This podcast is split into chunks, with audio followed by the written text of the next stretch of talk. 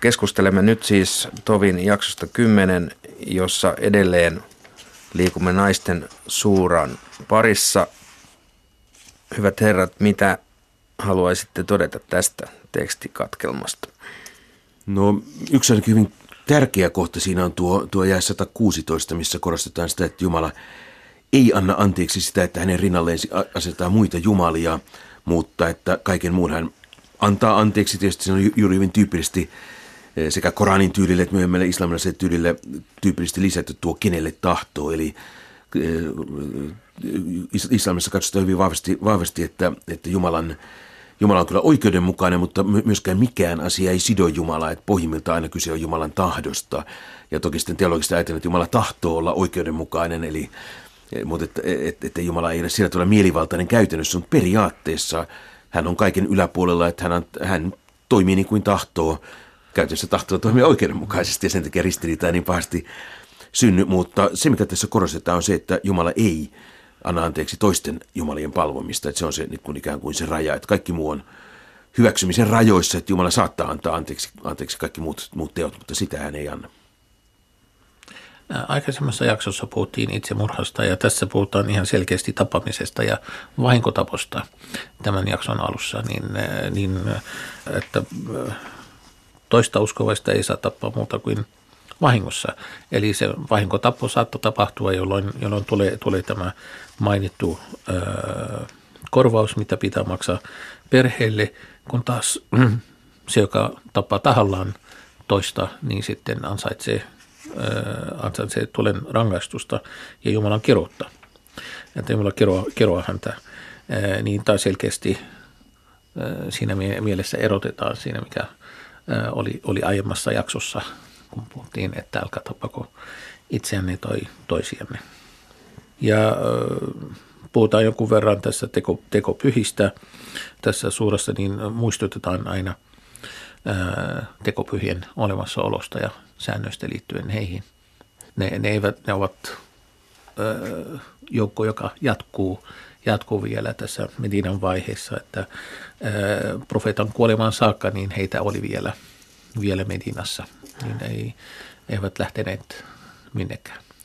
Ja sitten tässä on tietysti semmoinen, myöskin palataan tässä suuren alkupuolella, niin tässä on yksi merkityksinen jaettu 129, jossa todetaan, että miehet eivät voi olla tasapuolisia vaimoille vaikka kuinka useammalle vaimolle, vaikka kuinka haluaisivat, mutta ettei saa kuitenkaan taipua kokonaan pois yhdestä vaimosta. Ja tämä on semmoinen kohta, mitä modernistisessa tulkinnassa on koitettu käyttää hyväksi ja on ollut yksittäisiä teologeja, siis se ei ole mikään valtavirtaisuuntaus, se on marginaalisuuntaus, mutta on ollut yksittäisiä teologeja, jotka ovat katsoneet, että Jumala on haudannut sen ikuisen tahtonsa monoteismista siihen, että hän aikoinaan ei 600-luvun maailmassa voinut puhua ihmisille suoraan ja vaatia, että ei saa olla enää 4 vaimoa, mutta hän siinä alkupuolella suuraa toteaa, että voi ottaa 2, 3, 4 vaimoa, mutta pitää olla tasapuolinen. Ja tässä toteaa, että te miehet ette voi olla tasapuolisia. Meidän valistunutta aikaamme varten tämä on sitten haudattu tällaiseksi ohjeeksi, että kun me ymmärrämme yhdistää nuo kaksi kohtaa, niin Jumalahan kieltää oikeastaan monivaimoisuuden. Mutta tämä on todellakin siis sellainen, mitä tietyt yksittäiset teologit on, eli 99.9% teologista sanoisi, että ei sitä noin kuulu tulkita. Joo, koska nimenomaan sitä tulkittiin profeetan aikana, että siinä on asia, joka on sydän. Niin rakkaus, sillä ette voi olla oikeudenmukaisia, niin sen takia puhutaan, että kallistuu jonkun suuntaan heistä, niin tietenkin sydämellä on omat asiansa ja siinä mielessä ei tule tätä tasavertaisuutta, oikeudenmukaisuutta sydämen asiassa, mutta muissa asioissa voi. Ja profeetalla itsellä oli useampi vaimo ja sitten hän rakasti yhtä heistä enemmän kuin muut ja niin hän rukoili, että Jumala, olen tehnyt oikeudenmukaisuutta siinä, missä minulla on valtaa, mutta siinä, missä mulla ei ole valtaa, niin pyydän sinulta anteeksi. Että on se kuitenkin se asia, että mihin tässä viitataan, on se, joka on rakkaus, niin sillä ei voi kuinka vahvasti rakastaa jotakuta. Vaikka tämä moniavioisuus ei ole laaja muslimien keskuudessa siitä huolimatta, niin sillä on kautta historia ollut aika, jolloin se on tarpeellista. Eli sen kieltämistä täysin niin ei voi ajatella tässä nykymaailmassakaan, että siinä tulee epäilemättä vaiheita, jolloin tätä tarvitaan. Ja mieluummin aviovaimo, jolla on kaikki oikeudet ja perintöoikeudet ja niin edelleen, kuin sellainen, joka on eronnut, joka ei saa enää aviomiestä sen jälkeen, tai rakastajatar, niin mieluummin aviovaimo, jolla on kaikkia oikeuksia kuin sellainen. Niin siinä on kuitenkin paljon, joka puoltaa sitä. Ja sitten jos puhutaan, kautta historia on tiettyjä vaiheita, jolloin sotien jälkeen on enemmän naisia kuin miehiä, jolloin mitä nämä naiset tekisivät itselleen siinä vaiheessa. Niin, eli kyllä sitä puoltaa moni asiaa. Itseäni lukijana kiinnostaa, kun on kerran puhe naisten suuresta, tämä jae 117, jossa sanotaan, että ne, joita he rukoilevat hänen lisäkseen, ovat vain naispuolisia olentoja. Tällä ei varmaankaan viitata vaimoihin eikä muihinkaan lihallisiin olentoihin. Viitataan siihen, että Koraanin mukaan sen aikaiset pakanat uskovat, että nämä tärkeimmät pakanaiset jumalattelet olivat Allahin, Jumalan tyttäriä, ja se kiistetään useammassakin kohdassa Koraania, ja tässä sitä ei tyttäryyssuhdetta ei määritellä, mutta se määritellään yksiselitteisesti muualla, että tämä on Koranin käsitys esi-islamilaisesta pakanuudesta. Nämä pakanalliset ennen islamia, niin niillä oli nämä patsaat, jotka olivat naishahmoja. Ja sitten jotkut heistä sanoivat, että enkelit ovat naisia ja palvelevat enkeleitä, eli oli niitäkin.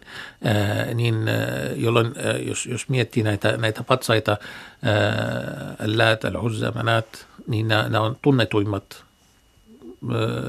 Quraishin aikana, niin ne olivat naispuolisia, niin että tämä viittaa siihen. Ja se tärkein, että ne palvovat, kaiken huipuksi tämä on paholaista, joten ne palvovat siis, niin ne ei totella Jumalaa. Täällä on vielä yksi yksityiskohta, joka on itselleni hyvin tärkeäksi osoittautunut, on tämän jakson alussa jakeessa 90, jonka haluan tulkita tällaiseksi rauhanomaiseksi rinnakkaineloksi, eli tämä jos he pysyttäytyisivät teistä erossa, eivätkä taistele teitä vastaan, vaan tarjoavat teille rauhaa, ja Jumala ole antanut teille syytä taistella heitä vastaan. Se on hyvin keskeinen yli tässä jihad-käsityksessä, että silloin kun toisin uskovat eivät hyökkää muslimeita vastaan, eivät hyökkää islamilaiselle alueelle, niin silloin ei ole mitään tästä sodan syytä.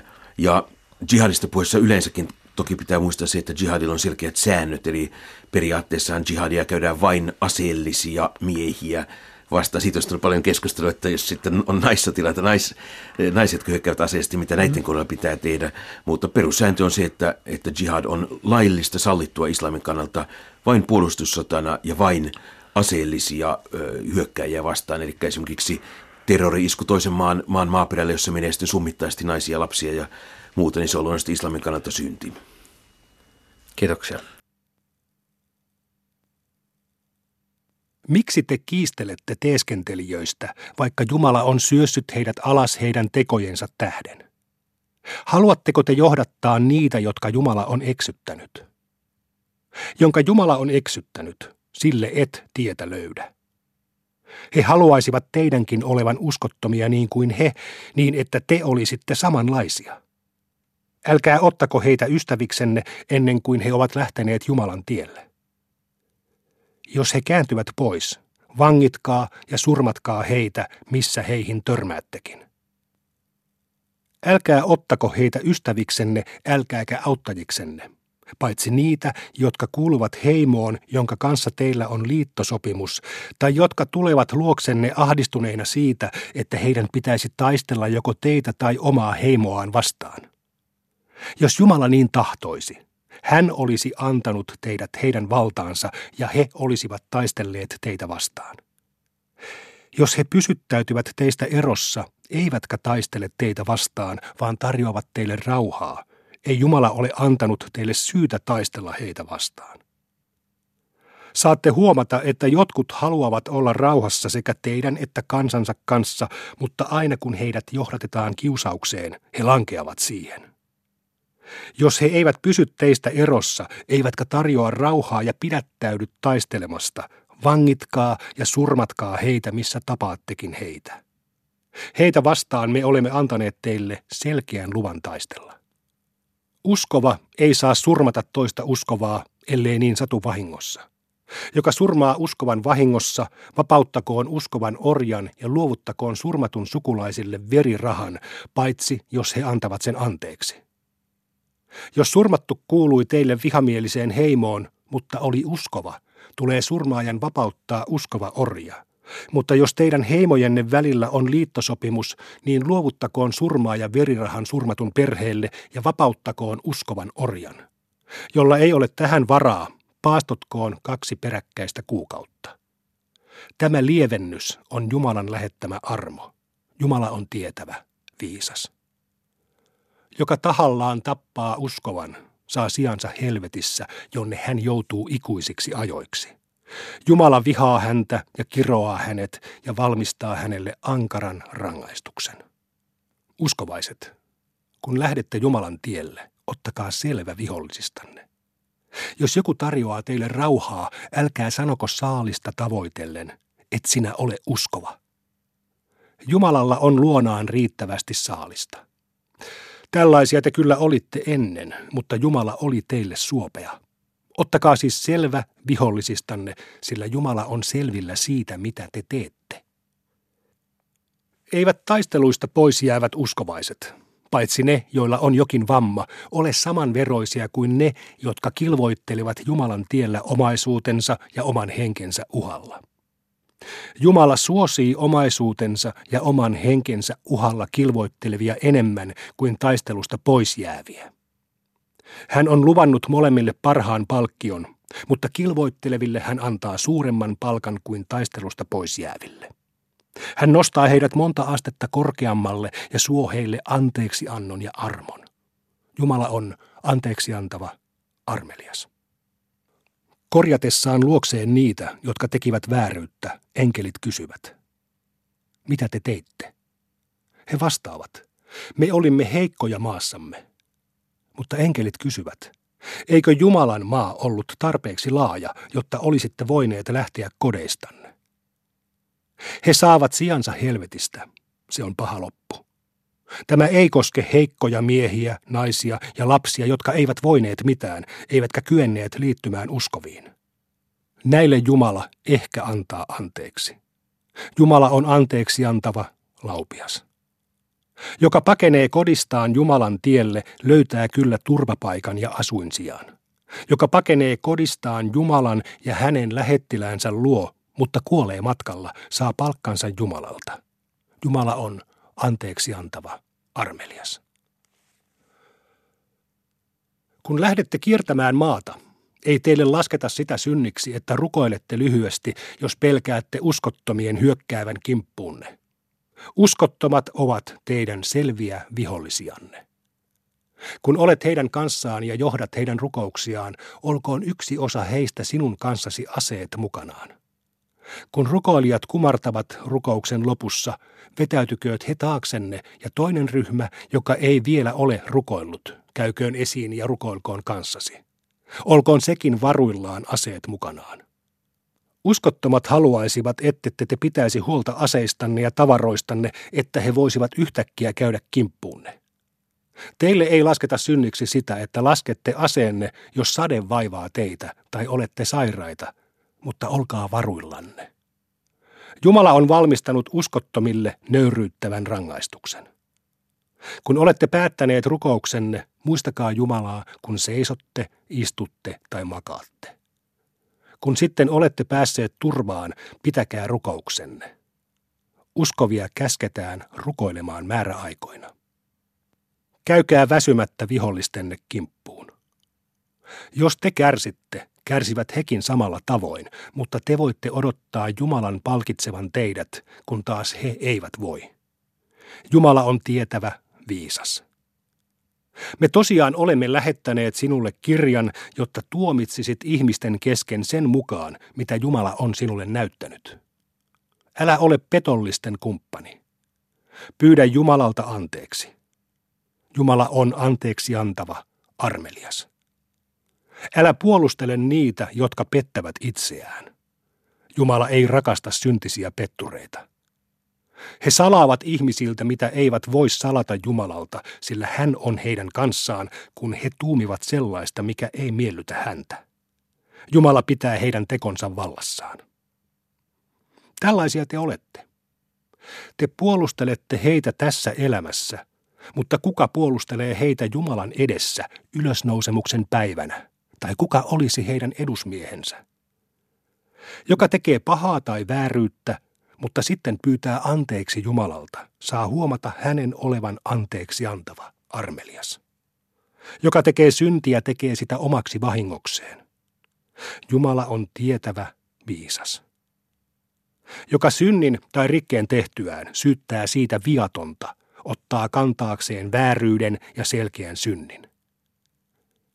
Ellei Jumala olisi antanut sinulle armoaan ja suosiotaan, olisivat jotkut heistä melkein onnistuneet johdattamaan sinut harhaan, mutta nyt he eivät johdata harhaan muita kuin itseään, eivätkä he voi vahingoittaa sinua lainkaan.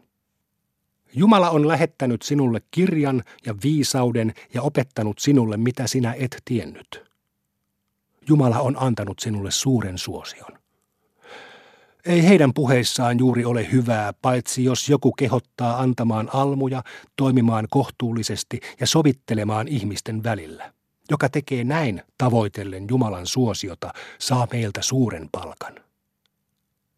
Joka vastustaa lähettilästä saatuaan selkeän johdatuksen ja joka ei kulje uskovien tietä, sen me käännämme pois niin kuin hän itse kääntyi pois ja annamme hänen korventua helvetissä. Se on huono loppu. Jumala ei anna anteeksi sitä, että hänen rinnalleen asetetaan muita jumalia, mutta kaiken muun hän antaa anteeksi kenelle tahtoo. Joka asettaa muita jumalia Jumalan rinnalle on eksynyt kauas. Ne, joita he rukoilevat hänen lisäkseen, ovat vain naispuolisia olentoja. Se, jota he rukoilevat, on vain niskuroiva saatana, jonka Jumala on kironnut. Saatana sanoi Jumalalle: minä otan itselleni säädetyn osan sinun palvelijoistasi ja eksytän heidät, herätän heissä toiveita ja käsken heitä leikkaamaan karjan korvia ja käsken heitä muuttamaan sitä, minkä Jumala on luonut. Joka ottaa saatanan ystäväkseen Jumalan sijasta, joutuu varmasti perikatoon. Saatana antaa heille lupauksia ja herättää heissä toiveita, mutta hänen lupauksensa ovat tyhjiä. He saavat sijansa helvetistä, eivätkä voi sitä välttää. Mutta ne, jotka uskovat ja tekevät hyviä töitä, saavat käydä puutarhoihin, joiden notkelmissa virtaa puroja ja joissa he saavat asua aina ja ikuisesti. Tämä on Jumalan tosi lupaus. Kukapa puhuisi paremmin totta kuin Jumala? Ei tämä riipu teidän toiveistanne eikä kirjan ihmisten toiveista, vaan pahantekijä saa palkkansa eikä voi löytää itselleen Jumalan sijasta toista ystävää tai auttajaa. Jokainen mies tai nainen, joka uskoo ja tekee hyviä tekoja, saa käydä sisään paratiisiin, eikä hänelle tehdä hiventäkään vääryyttä. Kenellä olisi parempi uskonto kuin sillä, joka alistuu Jumalan edessä, tekee hyvää ja seuraa Abrahamin uskontoa hanifina? Jumala otti Abrahamin ystäväkseen. Jumalalle kuuluu kaikki, mikä on taivaassa tai maassa, ja hän pitää kaikkea vallassaan. He pyytävät sinulta ratkaisua naisia koskevissa kysymyksissä. Sano: Jumala antaa teille heistä ratkaisun siinä, mitä teille kirjasta luetaan. Se koskee orpoja naisia, joille te ette anna sitä, mitä heille on säädetty ja joita te ette tahdo naida. Samoin se koskee heikkoja lapsia ja sitä, että teidän tulee kohdella orpoja oikeudenmukaisesti. Mitä hyvää teettekin, Jumala tietää sen. Jos vaimo pelkää miehensä vihaa tai vastenmielisyyttä, ei heille lasketa synniksi, jos he tahtovat tehdä keskenään sovun. Sopu on toki paras. Onhan ihmissieluun istutettu ahneus. Mutta jos teette hyvää ja olette hurskaita, Jumala kyllä tietää, mitä te teette. Ette te voi olla tasapuolisia vaimoillenne, vaikka kuinka haluaisitte, mutta älkää taipuko kokonaan pois yhdestä vaimostanne niin, että jättäisitte hänet ikään kuin riippumaan. Mutta jos teette sovun ja olette hurskaita, tietäkää, että Jumala on anteeksi antava, armelias. Jos puolisot eroavat, Jumala kyllä vauraudessaan huolehtii kummastakin. Jumala on mahtava, viisas. Jumalalle kuuluu kaikki, mikä on taivaassa ja maassa. Olemme antaneet ohjeeksi teille ja niille, jotka ovat saaneet kirjan ennen teitä.